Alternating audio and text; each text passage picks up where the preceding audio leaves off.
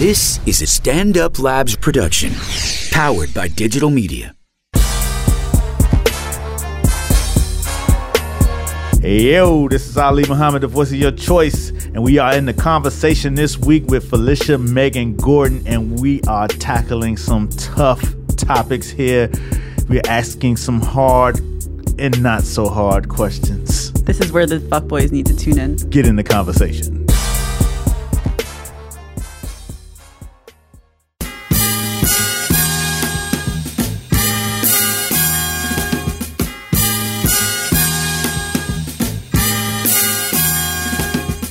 It's time for the In the Conversation podcast with funny man Damian Lemon, Crazy's Dominican, you know, Vladimir Kamanyo, my cool man from the county of Dade, Ali Muhammad.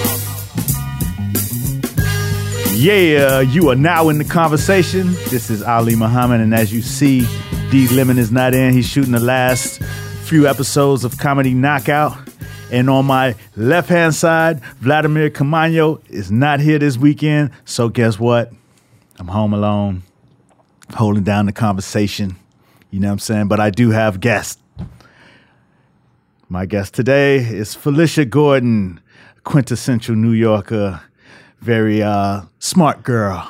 Yeah, she's from the island of unicorns and black girl magic. And she's here to grace us with her presence. Felicia, how are you doing? I'm great. How are you, Ali? I'm doing well. I'm doing well. but but for real, Felicia, she she runs a site called Those People. And, you know, she's going to tell us a little bit about that right now to get it started so y'all catch up on uh, things she's into. Okay. We launched um, Those People in two thousand fifteen. It used to be called Culture Club. It's on a platform called Medium. And it's basically um, a site where people tell their stories. Um, those people tell their stories. Pretty much um, everyone writing for us is Black. And that is the perspective from which we, we tell all of our stories. We stopped publishing not too long ago, but we're ramping up again in September. So please come check us out. Um, wow. And I'm excited to start start it up again. So with, with the refresh, mm-hmm. you know what I'm saying, what are you guys going to do this do different than, than what you've been doing? You're going to see audio, visuals, um, video, uh, not just not just the written word. So hopefully it'll be more dynamic for everybody. Oh, video, huh?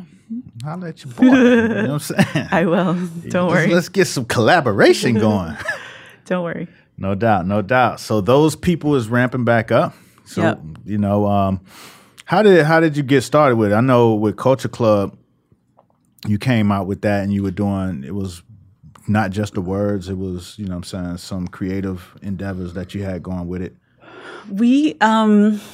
It was actually kind of by mistake. I was never a writer, um, but I became a writer in two thousand thirteen because the internet needs content. And I had friends who um, thought I could do it. And I'd always been kind of in the publishing world. In fact, we met at a little magazine called Vibe. Yeah, little magazine, Vibe, you know. Felicia was there. She's an alumni. You know, everybody knows D Lemon, me and D Lemon uh, from Vibe. So, Bevy, who came on the show. Yeah, you know, so a lot of Vibe alumni here. So I have a little history with publishing, um, and however, I had never really engaged with the internet in that way. So I was a little terrified of putting myself out there, what the re- what the reaction would be, kind of, you know, putting my thoughts and my life out there um, for the first time. And I did it. I started writing. I started writing for Medium initially. Right. And then they said, well, can you just start writing about one thing? And I said, okay, well, I actually, the thing that interests me most is is race. Race and class are the two things that interest me most. Mm-hmm. Um, so I started writing only about that. Then they said, well, can you just invite a whole bunch of other people to write about that? So that began Culture Club, and that's how it started. Um Every step of the way, I had no idea what I was doing. Um, thank God I had amazing writers and support, and I just I tried to do the best that I could and tried to be fair to everyone and tried to encourage everybody and be open. And it eventually developed into Those People, which had a ton of success. It happened to coincide with all of the kind of atrocities that are happening in America right now. Right, so right, right. That's really, unfortunately, um, what blew the magazine up. I mean, we just happened to be focusing on a, on subject matter that became extremely, extremely relevant. It's always relevant to me, but right. it became extremely relevant to everybody else. And um, so, yeah, so here we are. No doubt. No Four, doubt. Three years later. Three years later. Mm-hmm. And then you have a partner with Those People. Or did it have um, a partner or not no more? So my co-founder was Dexter Thomas. He, mm-hmm. um, a lot of people know who he is based on his, um, his, just his writing career in general. He's, he's incredible. Um, I was lucky enough that he was one of my early writers at Culture Club. And then he um, wanted to start the new iteration with me, which was fantastic. Unfortunately, he got an incredible job at the L A Times simultaneously. Right. So I think we talked about that on the com- on the on the conversation before. He became the guy for the L A Times who covered Black Twitter. Yes. Right. Yeah. So we talked. So about yeah. So Dexter Thomas um, left Those People, and um, but he still remains a friend to Those People. And I now run it with John Lee Fisher, who's an incredible filmmaker, photographer, and writer. Dope. Dope. Yeah, he's on the West Coast. That's what's up. That's what's up. Both of them are, in fact. You're from New York, though, right? I am. I'm from like, the Upper West Side, just a, just ten blocks up from here. Like a real New Yorker. I am a real New Yorker. There are fewer and fewer of us here these days, unfortunately, for me. No doubt. I feel like a little bit of an alien. Yeah. Well, you know, hey, changes change. Yeah. You know. I mean, I love, I moved further uptown. I love where I live now, which is Harlem. I've always loved Harlem, but I really, really love Harlem. You're doing a lot of documenting of Harlem on your Instagram and such? I am. So I'm actually starting a, a new um, photography project. I I just completed probably a year ago um, my first one. I'm starting my second one um, that solely focuses on Harlem um, and the stories of the people who have lived there and made it what it is. Nice. Yeah. So when, when can we look and I, for that? I got a lot of support for it, so that's kind of nice too. Um, uh, we can look, yeah, we, you can look for it starting. I'll, I'll definitely be starting on social media starting September, mid September. Okay. Um, and we'll go through two thousand seventeen. So. And what's it called? Um, Harlem is here. Harlem is here. Look for that. Mm-hmm. You know what I'm saying? So this weekend was kind of like a like a big Black New York weekend. You had Afro Punk in town. It was. Spike Lee did his uh, block party, and and um, we had uh, the V M As. So it was a lot of a lot of a lot of people in town, a lot of running around. I know you weren't really here. You were just coming back in town. I was, so I missed all the Black stuff. Yeah, you missed all the Black stuff. Did you catch any of the V M As? I did. I did. I um I watched the clips because I saw my social media blowing up about it, um, particularly about Kanye West video. Uh-huh. Um, and so I definitely watched that. I watched I watched all pretty much all of the relevant relevant stuff. So what'd you think about that? I mean, Teyana Taylor kind of blew the internet up. So this is what I think about that. Her body is incredible, obviously. It's always been incredible. If you mm-hmm. followed her career, you know that Teyana Taylor has a beautiful body and I think a beautiful face, which no one really mentions, interestingly enough. Right. Um, she and she's from Harlem, right? Don't ask me. I think I think she is. Anyway, um, sh- what I think about that is w- what happened to her career? So everyone's talking about her body. This is a woman who's been in the music business for years right. and years and years. This is a woman that has had a career in the business for how long? When when did she start? Well, was she did she was she still dropping music lately? I mean, she has. I have to assume that she has tried. I have to assume that she's not, that her career is not based on being Kanye's dancer in his music video. Well, usually Chris would do that research for us, but he just left the building. Okay.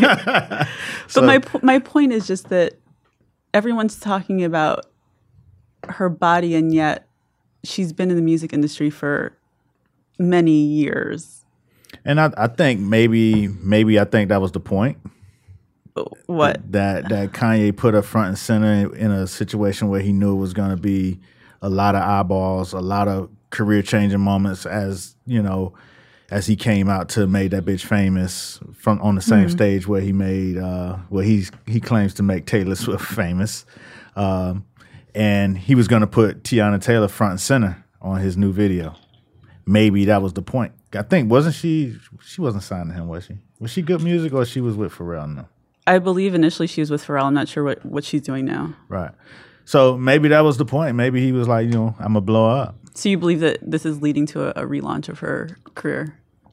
I mean, it, it very well could. I mean, if she drops something tomorrow, she got a lot of eyeballs and a lot of people who know her name now. So do you think that this has reignited an interest in like in what she actually has to give as a singer or rapper? Or you think that this is just everyone's talking about I'm hitting the gym, I want her body, but no one's really talking about her music, to no, be honest with you? They aren't talking about her music, but this is an opportunity for her to take the conversation in a direction that she can take it in. Well, last I saw on Twitter, she and Kim were talking about going to the gym together. Well, then maybe that's maybe she's launching a gym line or something. Yeah, see this, I mean, this is the thing. I have no problem with the video at all. Um, it, she's beautiful. It's extremely interesting to watch because mm-hmm. just the lines and the, as an artist and as um, as someone who who creates images, I think the imagery is, is fantastic. Um, what concerns me is that someone who has had a pretty lengthy career in the music business, while she hasn't been as huge as everyone had expected or hoped, right. has been basically reduced to like the fifth iteration of Flashdance. You know, I mean, it's, it's, I hope that it leads to something empowering. I'm not right. sure that it will. And see, that's, that's interesting because usually in the conversation is three dudes. Mm-hmm. So we would have been ranting and raving about, you know, her six pack and, you know, the various moments in the video. Right. Until her husband showed up. And then, and so it's very interesting to have, uh, you know, a woman's point of view on it because we don't usually have that. So thank you for, for you know what I'm saying, for joining in and, and giving us another side of the story. But I, I do think, you know what I'm saying, I still believe that if that's, if she wanted to go in the way of music, I think she has enough engagement and eyeballs to to kind of take it down. If. Okay, I wonder if we want that from her at this point, or if we just want workout tapes, or if we just want Would you listen more to nudity. If she dropped, absolutely. She dropped? I thought she was great. I always thought she was great. So this, I mean, Kanye's been entirely consistent here, right? Mm-hmm. Um, his wife's career is what it is, and I, I, I um, kudos to her seriously, and I mean that that genuinely. Mm-hmm. Um, But it is always about objectifying women, and whether she um, whether she makes money off of it or not, the root is and the beginning will be this video. It will be based on her body yet again. Kanye so it's, made it made made a, made another one famous. Right. I don't think that he made Taylor Swift famous, but I'm but, just I'm just but, saying by his claims. Right. Um, so the question, I guess, I have is, can we have careers that are based off of um, off of something other than selling our bodies and sex? I mean, it's, it's as cliche and as kind of hackneyed as that topic is. We can. Is this where we always have to start? Nope. But there will always be an element that that can start there. I just wish he could start a conversation that didn't begin with that when it concerns women. That's all. Who, him? Kanye West. I mean, yes. I mean, I think that's he's in that lane. That's where he is. You know what I mean? He's proven time and time again that that's what he's about. And as far as as any of the women that he's brought in, Amber Rose, or you know, and and have claimed to made famous, he took it down that road and it worked. Okay. So, so for for his purposes, that is a successful strategy. He's in the house of Kardashian, who who has used that that formula time and time and time and time again, all the way down to newly Blac Chyna right now, who's on the cover of Paper, pregnant and naked. Okay, so that's the model that we're going going with.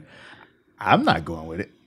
I'm just saying that's the that's the West the Kardashian West model. But it's detrimental because there really isn't a huge competing narrative. You know, I think, that's, I mean, that's what's that's what's hard. It's, I think I think there's a huge competing narrative. You know what I'm saying? Not coming from men, but I think right now, I always say that right now, it feels like black women are having the renaissance that black men had in the eighties and nineties with hip hop, with the imagery, let's say, of Shonda Rhimes playing Russell Simmons, you know, and, and providing roles and creating roles and writing roles for Black women. Um, what Ava DuVernay is doing, um, you know, coming up under that, Issa Rae. It's not in music, but it's in it's in film and television, and I think that is it's having a big impact. The whole Black Girl Magic movement is is a thing that I see that's not going away. It seems to be rising. What what troubles me is that the that the Kim Kardashian and Amber Rose, and I actually would like to take Amber Rose out of it in a way, but the mm-hmm. the Kim Kardashian model seems to be affecting our on-the-ground relationships more than the Ava Duver- DuVernay um, or the Shonda Rhimes um, models. That's that's okay. my issue. As as so, far as what? Um, as far as you better have long hair, a big butt, a tiny waist, and make your own money. And if you don't, you're not really valuable. Valuable. And and by the way, you probably shouldn't be Black either. And if you are, you better be light-skinned. Something, you know, like yellow bone. Yeah, or your hair better be straight or a little bit curly, or you know, some, you know, a little wavy and and and that so, kind of thing. So you don't think the the natural movement is not is making any traction? I think it's making traction for other women, and that's wonderful. For um, other women. I, in other words, I think that that it's emp- empowering women among among ourselves. Mm-hmm. But I don't think that it's really um, translating to our relationships. Like, for example, um, there's this wonderful woman who started um, this thing called Black Girl Magic, mm-hmm. um, and I love her. She started a Facebook group that was is solely for the purpose of exposing men who basically throw dick pics at women inappropriately. Like, literally, hey, how are you? Okay. Let me just show you my dick. So they have kind of a, thing. a group. That yeah. So so they expose the just women in, in this group. Um, I'm not sure if, if men are in the group too. Okay. Um, but it's it's kind of a wonderful closed Facebook group um, that I joined. But I'm saying she started this group called Black Girl Magic. These are women who who kind of embody that whole thing and that ethos, mm-hmm. and they're getting random dick pics thrown at them and and really awful, horrible texts as well that follow up when they say, why did you send that to me? I didn't ask you for it. I'm not interested in it. Mm-hmm. I thought you were a photographer. I thought we had a mutual interest. I have a boyfriend. I'm not, I'm really like not interested in that at all. Right, right, right. So I guess my, my point is I don't think that that, that ethos is really translating across. This is not a Tribe Called Quest moment where, where we're doing the Black love, um, you know, natural hair, beads thing. There's something else happening. Well, even even Tribe was, you know, very, very, it wasn't widespread as it could have been, you know, because while Tribe was there, you had Luke, you know, I'm from I'm from Miami, you had Luke, and you had the whole down south booty bass movement that ran at the same time as Tribe, at the same time as, you know, Jungle Brothers and all that stuff. So you had these narratives, and the thing about that time versus now is that it seems that you had the, a diverse narrative. You know, you could go listen to Luke for two songs, you know what I mean, in the club, mm-hmm. and then they'll, they'll switch to something else. And yes. it, it might have a message. Then they might go to West Coast and they might shoot them up for a minute. But then In Vogue will come on. And then you could you put on a slow jam, and then you, you know, go slow jam, and then the reggae will come on. There was a balance. There was and a that's, balance. And I don't, I feel like that's missing now. And I think a little bit that at least the other side is... is actually coming in with imagery and coming with it. Is, it's not as one-sided as it was maybe five years ago when it was just Lil Wayne, I, you know, I, I want a yellow bone, you know what I'm saying, da-da-da-da-da, filet mignon. Okay. So I think... Who are the men that are, are kind of promoting these wonderful relationships? Um... The Jenna. I'm just playing. This is my point. Kanye had a moment. Kanye had a moment. And I guess, you know, Teyana Taylor was was there with her husband or whatever, but he had a moment to do something different, and he didn't do it. Oh, no. Nah, we're not going to wait on Kanye to do nothing different. Okay. Not the- different in that way. Maybe different for his purposes, but not different in a way of... I wouldn't trust Kanye with the imagery of Black women. Okay. and I'm a man. So who are we trusting from the male perspective? I don't think it, it's on the women. I think it's it's on the men. And on the men. It's sort of like when someone asks me, why are you single? I'm like, why don't you go ask your friends why I'm single? Why don't you engage them when they're talking crazy in the privacy of your own homes? Because I know it happens. Why don't, you know, that's not a question for me. That's a question for you. For me. For you and your friends, yes. Why we talk crazy? I don't talk crazy. I'm, I'm just saying. I'm sure you hear it, though. I know. I'm sure, yeah, you definitely hear it. You know, I'm sure you hear it. So you, so you know why.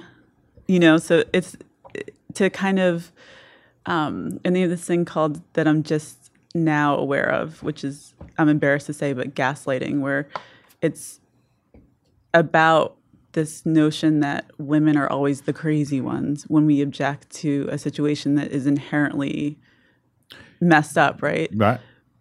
And in general, I feel like the focus is always on us to explain why something is the way that it is, um, as opposed to, you know, on the men. Like, you guys should actually be telling us why it is. And so one of my really close friends actually just started asking, she started pulling feelers out. She mm-hmm. said, I'm going to start asking men why this whole phenomenon is going down. Like, why are y'all like this? And so she just started, interestingly enough, across the board, the one thing that they all had in common when she asked the question of, like, why, she focused on sex. Where, mm-hmm. when did you first learn all you, uh, not all you, all you knew, but when did you first learn about sex, or how did you first learn about sex? Uh-huh. And she said, um, across the board, it was porn. Mm-hmm. And so that's a really interesting place to start. There were and, there were a couple of exceptions. Which, which age range was she hitting with that question? So she was really trying to get at the millennials, but I'm not sure mm-hmm. that she that she necessarily she got out of range right. in, in the end. But they're youngish, so um, like thirties, okay. early thirties, late twenties, early thirties. Is that right for the millennial? I guess. I don't know. Anyway, I mean, I, I, I didn't learn sex from porn because okay. I guess back then you had to have a, a V H S tape, and you know it's very hard to bring a a stack of contraband in your parents' house. Well, they said from their parents' collection. So like oh. their uncles or their parents, their fathers or whatever. Yeah, my whatever. dad ain't had that. And um, you, you, you know, you, you learn theory. Like for me, if you ask me that question, I learned theory from my uncles, you know what I'm saying? Uh, just in the ether. And, and in sixth grade, Willie Barr stuck it in the hole. He was what does that mean? Willie Barr was the first one we ever, as a group of kids, knew. It was a whole thing that Willie Barr stuck it in the hole. Like, so he actually put it in.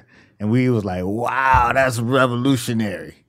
And that was the, our first, you know, concept of, of doing it. And, you know, Willie Barr was kind of like, he was like one of the bad boys, one of the, you know, one of the super cool kids that was, you know, fighting and rough and tumble. Okay. And he had all of the cute girls. So that's the first image you have is, okay, the guys who get the girls. Okay. You know what I'm saying? But when it came to actually the, when you actually got the the clinical learning mm-hmm. of the actual act, I feel like, you know what I'm saying, me, myself, personally, I feel I felt that everything that I heard didn't match up to to what was actually going on, and and I kind of got lucky because the girl who I was with kind of molded me in a way, molded me in a way of this is the goal of this whole thing. Now, what we found was the people that she felt were the uh, probably the most normal in general, that she'd had the most pleasant reaction uh, interactions with, mm-hmm. um, just in in real in general, not necessarily in sexual or romantic in a romantic way. That was their first experience, so it was really specific to the women that they had been with. Exactly. Now, people that she expected to be somewhat disordered in their relationships said porn for the most part, um, hmm. and that's interesting, tying in with um, with Kanye and Kim, and that. That sort of like, yeah. you know, quasi porn, right. And if that's our model going forward, and, and it's it's tough. It's tough for somebody like a, a you know a rapper per se, unless he's very conscious of what he's doing and where he's going with it, to kind of tell their stories from their bubble Like, so if, say if you got Kanye, you got Drake, and you got Wayne, and they spending their life on the road, you know, three o'clock in the morning at the strip club, tell them a liar, we on the way. That's a whole, that's not even regular life. That's not life that everybody's living. You know what I'm saying? And this is the thing, I don't fault them for it. I think it's interesting. I think the, I think their relationship seems genuine to me. I don't, mm-hmm. I have no idea, but all good. Right. My point is, is that that's what people are modeling themselves after. Like the, let's not even do Kanye. Let's talk about like Ian Connor. Um, you know what I mean? Like this man who's allegedly going around raping women. Right. Um, and we can talk about the, the whole Nat Turner thing as well if you want to, but, um, people are calling him dad. And I know that's like, that's like internet slang or whatever, but it's also a serious issue. So right. You're modeling yourself off of this man who has completely disordered relationships with women. He's very like upfront about, about this. And, and then um, he's allegedly carrying the virus.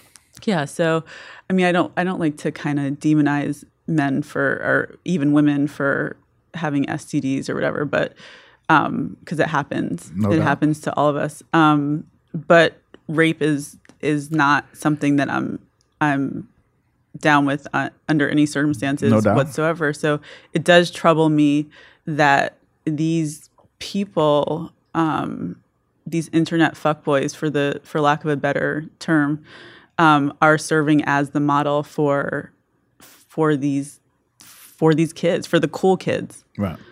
Um, You know, I mean, and it's not inconsistent with their peer, their their elders. Actually, the people that they then look up to. No, no doubt, no doubt. I just, I just, it's just, I find it because I don't know a lot of Ian Connors. You know what I'm saying? In real life, you know, I have a sixteen year old son, and none of his friends are Ian Connors, or I don't know if anyone at his whole school is a, like a, you know, like an internet type of. Or a rapper that has a, a, a fan base and, and is living a fan style of life. You know what I'm saying? So I don't think everyday kids are necessarily doing those things per se. I, I do I do know that they see them and they uh that that enters the conversation, that enters the culture at certain places, but I don't think it's as prevalent outside of the cool bubble or the entertainment bubble. Hmm. And you don't think entertainment is kind of I, hegemonic in a way, like that even the good kids and the, the solid kids are influenced by? No, I I I I, I do people. understand that that mm-hmm. it, they are influenced in certain ways, but like say in the crack era, right? In crack era Miami, when you talk about drug dealers and the influence they had.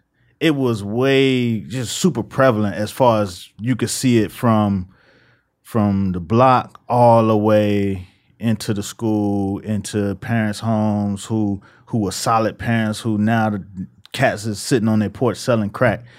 Like you could actually see how how they were affecting everything around us. And I don't think um, it's as pervasive as that. I'd like to submit to you that among me and my friends, it's mm-hmm. as pervasive as that. Wow.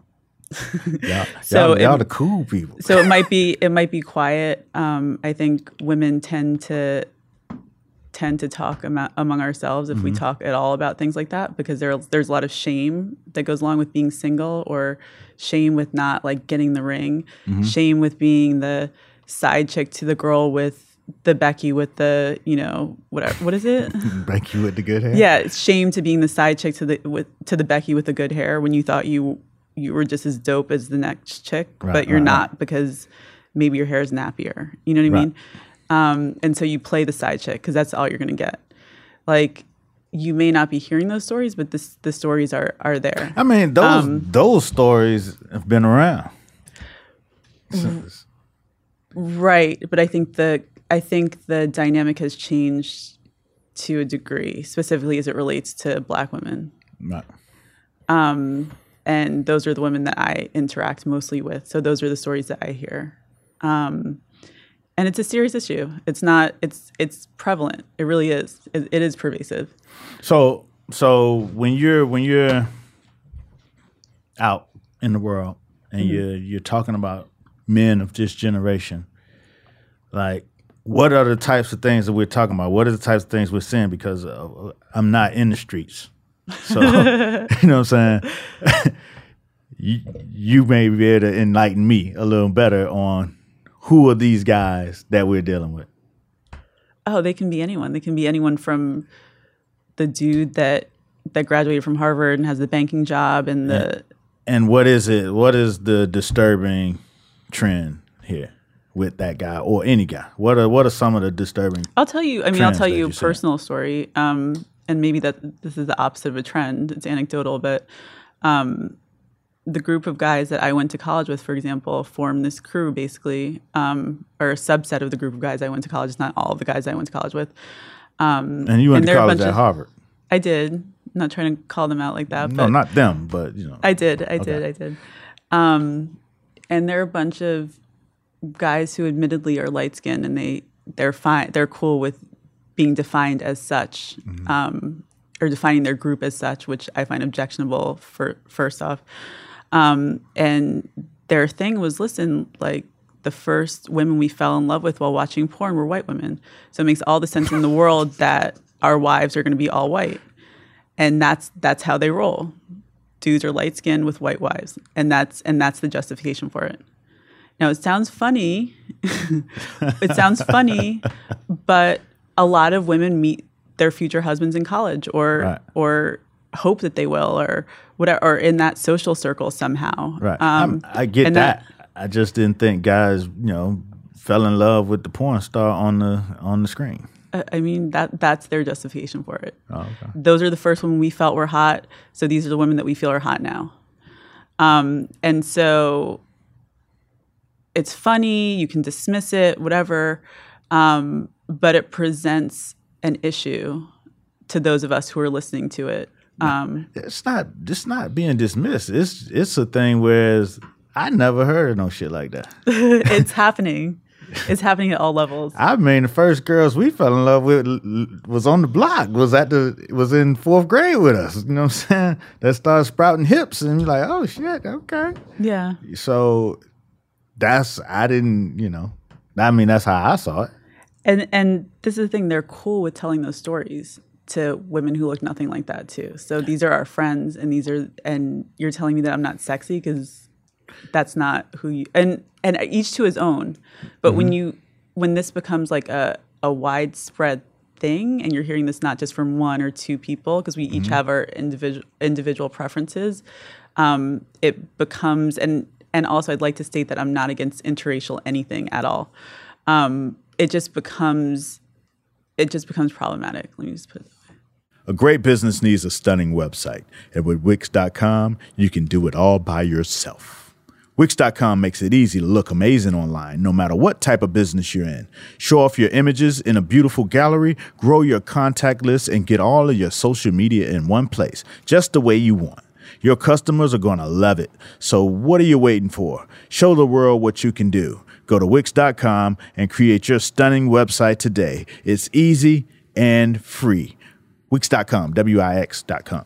Who's into the black? The blacks? Natural. Tall. I don't know. You tell me. I mean, I thought I thought plenty of guys were. I, shit. You know what I'm saying? In the world that I live in, it seemed like, you know, plenty of guys are into the the the natural, the the, the you know, saying the beautiful black women. Maybe okay. maybe you gotta come to Brooklyn, but maybe maybe not. I don't know. I, you're seeing something I'm not seeing. I mean, shit. I don't Most know. Most of what, my friends are single. I, I don't know. I don't know what happens on the other side of the spectrum as far as when you in a relationship or how guys run a relationship or even what the dating scene is like. You know, I know from, I know being on the dating scene in a previous time, you know what I'm saying? You, when you're young, you're selfish, you know? It's, mm-hmm. ha-ha, what can I do today for me? Right. You know what I'm saying? It was, it, you know, you wasn't thinking about a, a overarching issue. It was, hey, what's up? How you doing? What what can we get into? And this is, and I don't want to, I don't want to suggest that men are not attracted to to black women, because that's ridiculous. Um, what I am saying is that um, when you get older, you start to look for different things. Mm-hmm. You're not trying to do, you're not, you're not just hooking up. You're not you're not sort of doing that immature stuff that people do anymore. And that's the expectation, right? Right. Um, so when you look at who's getting locked down, and that's really what I'm talking about. And when you start locking people down at our age, it means usually something long-term. Right. Um, it tends not to be the people that I know. Um, and so that's where, that's where we see the rub. So it's not just about like, oh, she's fine. She, you know, whatever, cool. Like many, many men down to, down to have sex with beautiful Black women, of course. Mm-hmm. And I'd like to, to add, um, well, let me just leave it at that. Um, but, but, um, what I will say is that at a certain point, your, your expectations change. And so we're looking around like, okay, so who is ready to lock this down? And I think this is why Beyonce's Lemonade became such a huge phenomenon, because she spoke to just this very issue. Um, and I never thought I'd be quoting Beyonce songs, never, ever in my life. So, you know, I can't even now, quote? I can't even remember Becky with the good hair at this right. point. But, but the point is, is that's become a tagline for this issue. Right. You know what I mean? Um, and even she's, she's talking about like fasting for sixty days because, because she wants to make herself more desirable for her man. And that's just outrageous. That was the reason? What'd you say? That was the reason why she did that? Um, I, uh, that was the theme of the, th- so the song. Oh, right, she's talking right, about right, all the right, different right, things right, that she, right. all the different things that she right, did right, to right. try to make herself more desirable. Right, in the song, right, right, yeah. Right. And so she couldn't even get to the point where she was any match for Becky with the good hair. And that's, and we're talking about Beyonce, and it's just kind of like, um, that's what's happening. It really is. And I think that's why that's, that whole thing struck such a huge chord. So the light skin exotical is... And even more exotic than Beyonce, by the way. So right, I mean, non-Black, non, non-Black, wavery. Okay. And I'm not hating. I'm just saying. No, no, I, I, like, I get it. Let's just understand what's happening. Do you think it's just the big cities? It's possible. So it's possible that my perspective is a little bit warped. I, I tend to. Not think that, but it's it's possible. And and I know across the board, you know what I'm saying, even back in the day in the eighties, you know, even when it was black, black, light skin, green eyes, wavy hair was a thing. You know what I'm saying? That was, but I felt like there was still room for everyone. Like we were talking about, there was like a balance happening. Yeah, because it know, was more imbalanced. I mean, when, it, when it's black, black, you know, it's it's, it's a limit. You know, it's, it's a finite number of light skin, green eyes, curly hair. So I felt like but, I had male friends then who also like ran the spectrum equally. Of course, of course. Yeah. But when you look at the media, it was always the light skin. Okay. You know what I'm saying? Instagram and all this other, you know, internet did break down the walls. Everybody has access to look at everything. Mm-hmm. And then you have you have the messaging across the board of, of people, the videos and who people choose, the casting of, you know, what they are making as the desirable archetype. What can we do? Like I said, talk among your friends. Me tell my friends. Talk among your friends. What should we talk about? Un- I need I need try to get I need to some points. I need some talking points so I can take some notes and shit because I'm obviously out the loop. Well, I mean, I think I would start with the most fuckboyish among them, um, and I'm sure you know who I those are. I don't have no fuckboy friends. I don't believe you, and it's all relative. So, so fuckboyish, I say, okay. Meaning like. Whoever's on that side of the spectrum, because you don't mm-hmm. want to be preaching to the choir. Mm-hmm. So that's step one. Um, and then I think the question that my friend started with was was an interesting one, which is where did you first learn to be sexual or mm-hmm. to have sex? Um, because I think that's, that that's gives a pretty weird question from man to man. It's you have to hey, talk dog, about it. Where you first learned how to have sex. No, you don't have to you don't have to do like weird eyes. Well, you know what I'm saying and shit. You can just be straightforward about it. Oh, these are conversations that mature people can think, have. I don't think men are that that uh, invasive. No, this is I mean I mean you know, I think you are joking around with me, and to a degree, I think, but I think you're hitting on something that is probably really important as well, which is this kind of toxic mas- masculinity that we deal with.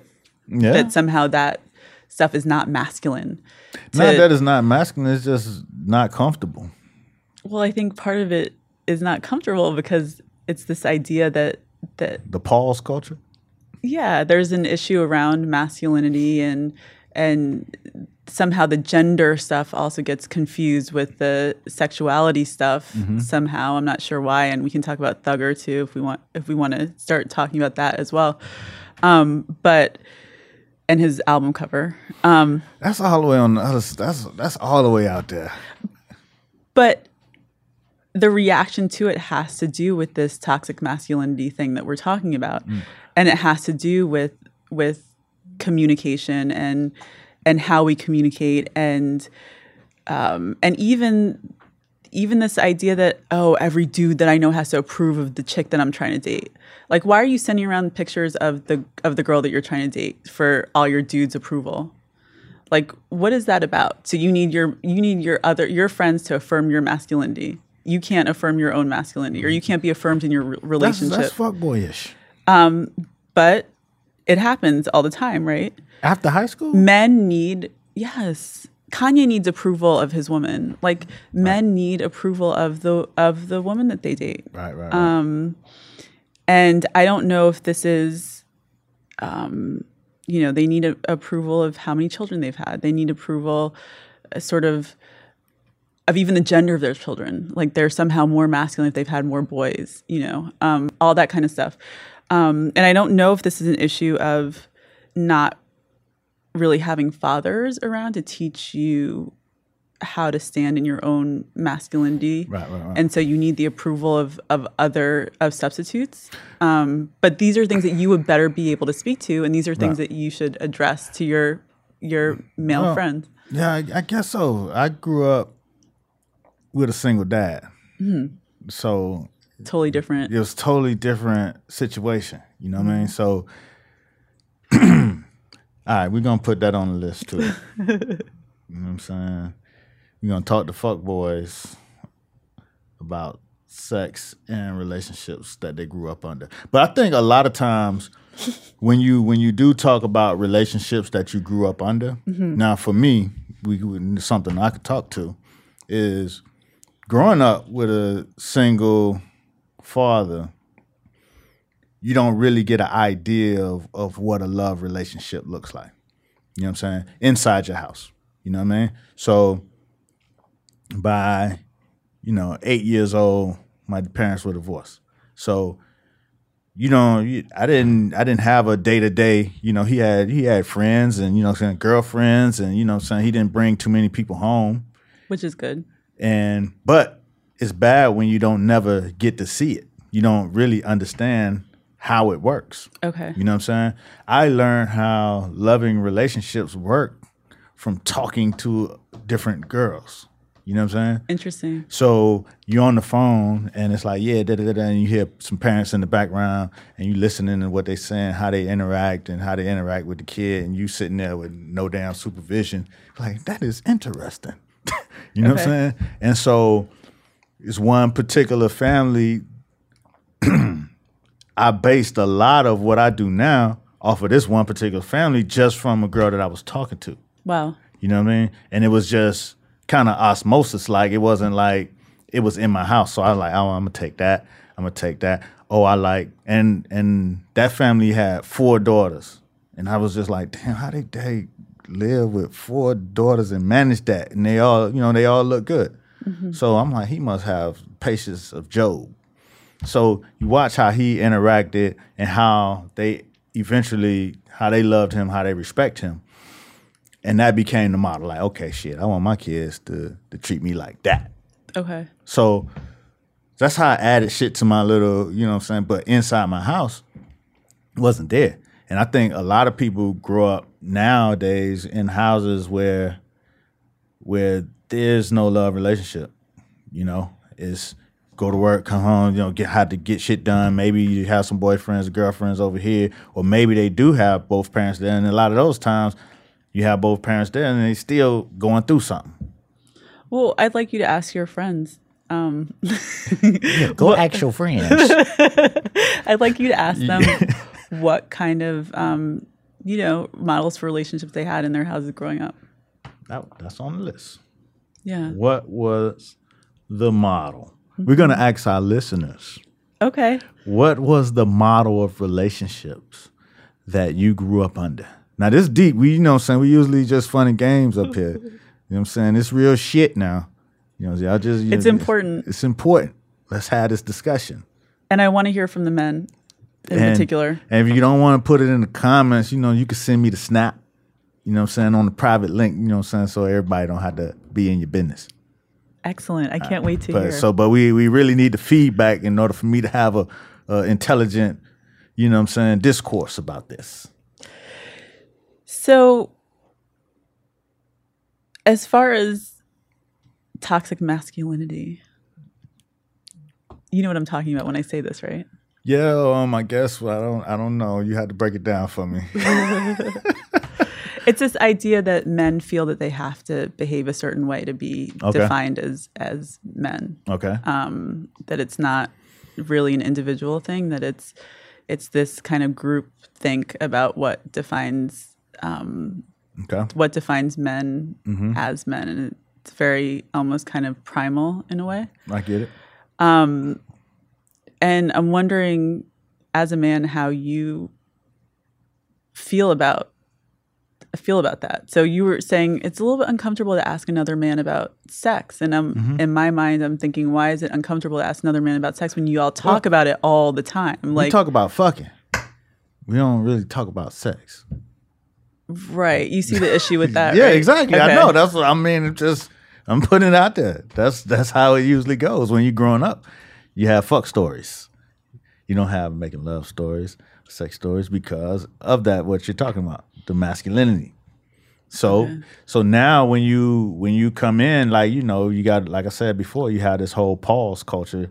You know, we, when we first started doing the, the podcast, mm-hmm. it was always a pause moment. Like, hey, yo, pause.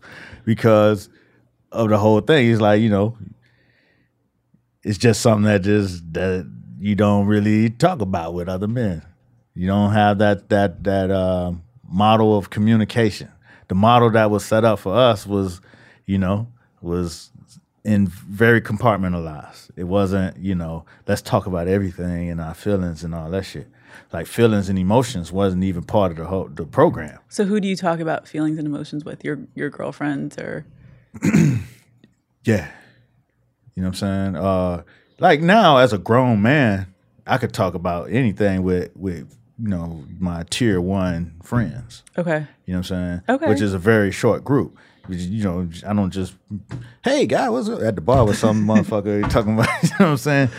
Shit.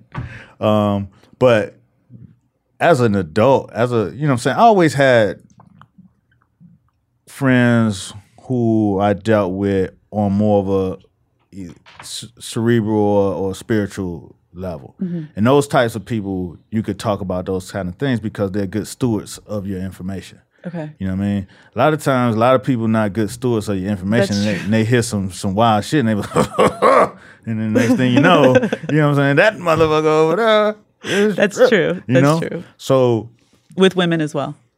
With women as well. Right. But I do have a, a close core of that I can talk about different shit with. Yeah. Some more than others. And that's important. And, you know. So I'd like to pull, I'd like you to pull your friends on that issue as well. What's Who do that? They have that they can talk to about issues other than fucking that involves sex? Do you know what I mean? Around sex. But but you were talking about toxic masculinity. Masculinity, yes. Who can they not, how can, who can they be non-toxic with? Mm-hmm. So that's, I'd like, I'd like you to encourage that conversation because okay. that's important. Can you imagine not being able to have those kinds of conversations with someone? And, and it's many people that don't have those conversations at all. And that is a scary thing. But everybody's not having layered conversations. That's when you send a woman who's not at all interested in your dick a random dick pic. Well, well, you're not having because layered... that conversation can happen to any. That's like a unfiltered, just just whatever internet shit. You could just do that. It and speaks to a lack of sensitivity and social kind of yeah, um, people are ineptitude. Yeah, very disconnected. They're very disconnected from real shit. When you could just send some shit and then it just goes into the world and nothing. Ha- you know, and there's no dis- repercussions to it. Yeah, and that disconnect is really damaging to people. If you're only feeling disconnected communication throughout most of your day, there's nothing to feed your soul. You know what I mean? So people are just but, wandering around um, really empty. But don't you, don't, like, I see, this one, the thing that I see is that with, especially in New York, with mm-hmm. so much going on, even before the, the the internet stuff, just so much going on that you can fill your day up with shit. Just things. Mm-hmm.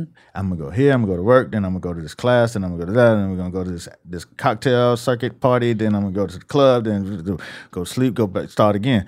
So where you know, I always used to see people in relationships. Like I always tell, like you know, women friends that in a relationship, it's it's very important to dig deeper than the surface. It's from just how you telling me I should ask questions. I believe that in relationships, women should ask more questions, you know? And because through college, you could skirt through a whole relationship and talk about nothing. Mm. You could go from, you could go from, hey, what you doing today? I ain't doing nothing, da, da, da, come through, right? Then you come through, then you might go to the movies. You don't have to talk in the movies. You know, you slide, get something to eat, come back home, do your business, and then you're gone. And you could do that semester after semester after semester. And you could know somebody but not know somebody. Mm-hmm. You know what I'm saying? You you could you could slide through a relationship without ever having to say much about yourself at all. I mean, I think people do that now. They adults. do that as yeah. adults, grown mm-hmm. people. There's people in marriages that don't crack the surface. Because it becomes more about what this person can do for me and less about what this person is, who this person is and a connection. So it's, it's, I mean, we're so driven by capitalism too. So that's another whole other subject, yeah. but it's, it's really like, what does this person look like? Is this, is the woman, now it's about like, is the woman bringing money to the table?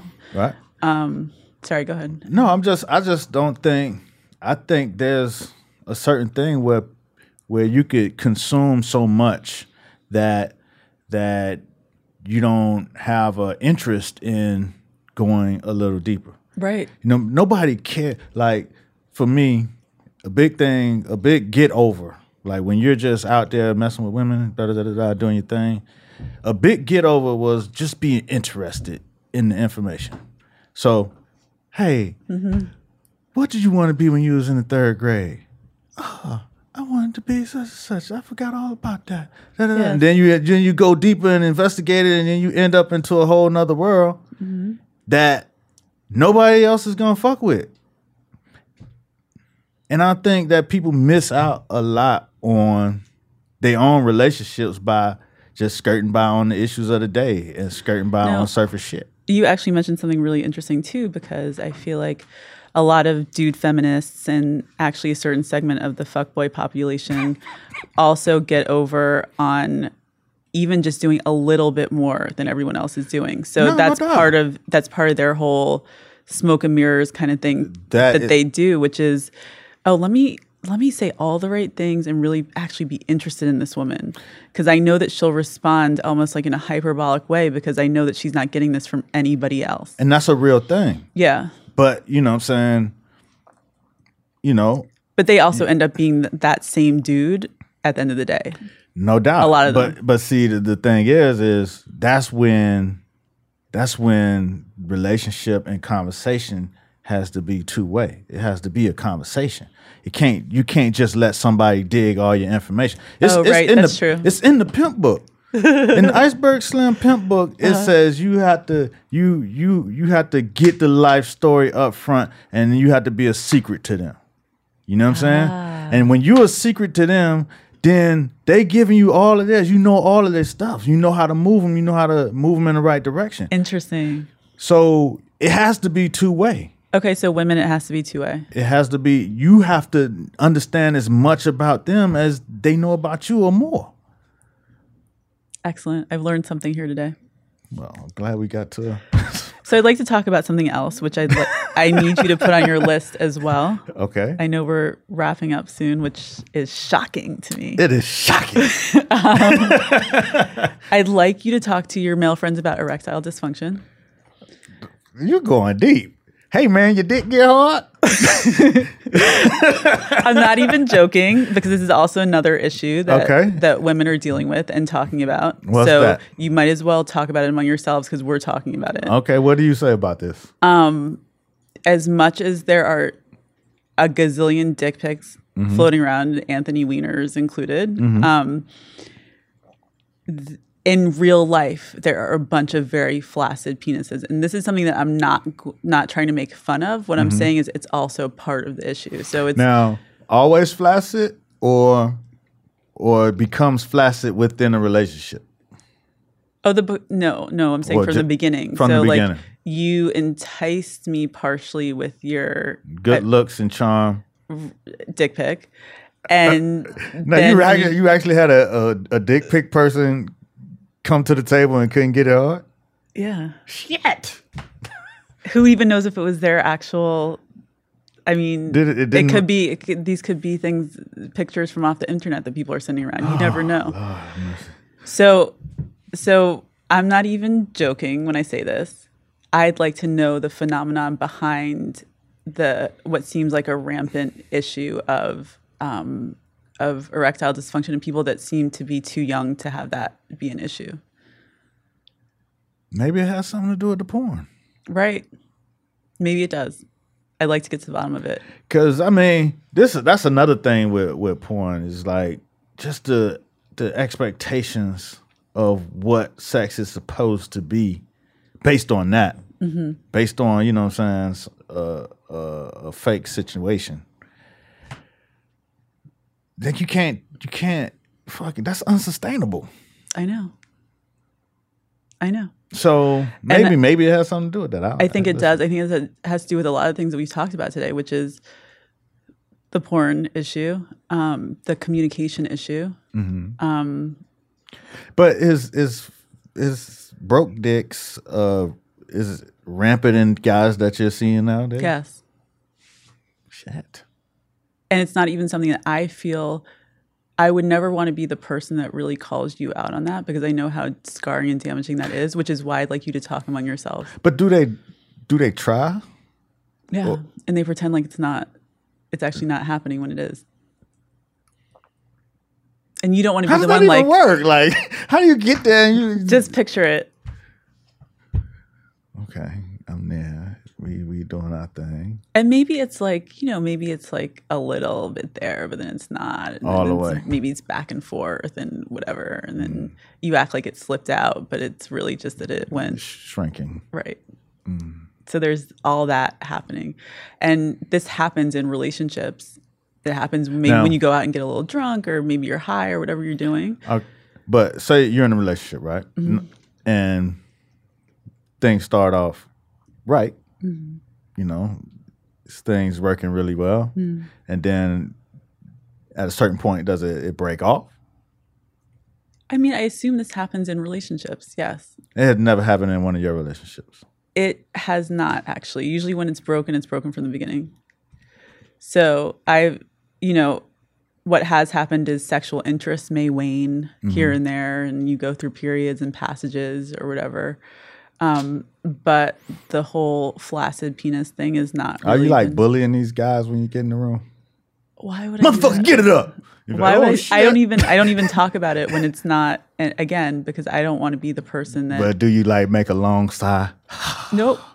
Never.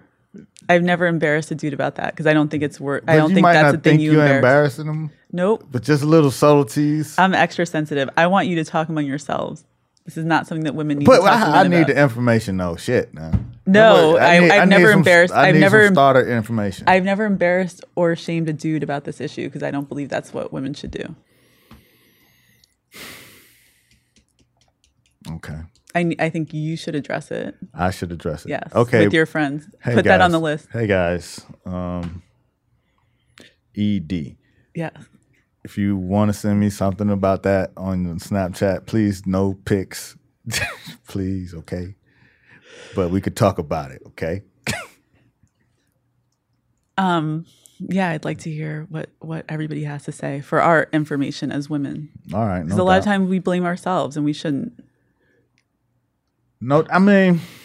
No. No, no, no, no. I'm not saying that you should blame yourself. That's not where I was going, okay. Felicia. Okay. Shit. I was going to ask, you know, really quickly, why would, not I can't say why would women blame themselves, but. Because we think we're not sexy enough, because that's what we're getting reinforced everywhere else. We think we're not hot enough. When the last time you felt hot enough? Um,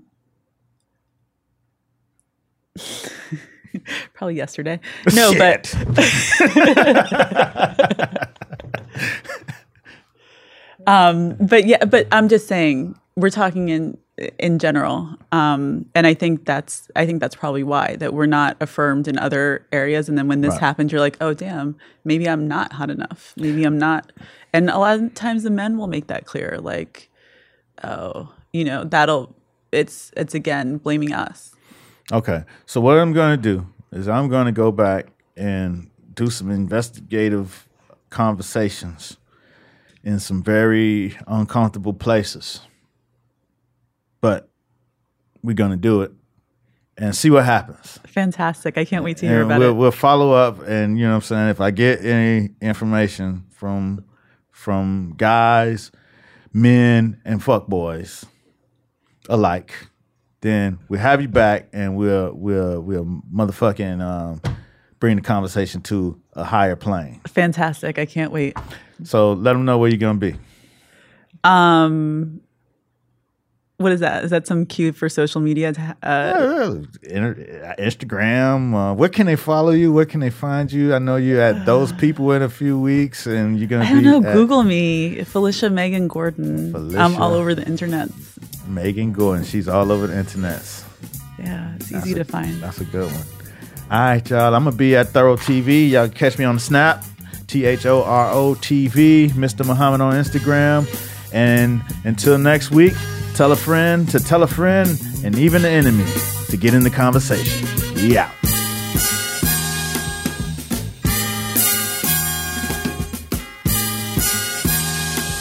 And the main thing of it all is to be in the conversation. This has been a Stand Up Labs production, powered by Digital Media. Subscribe to new and archive episodes wherever you listen to podcasts. And find all of our shows at stand up labs dot N Y C. Stand clear of the closing doors, please. We out.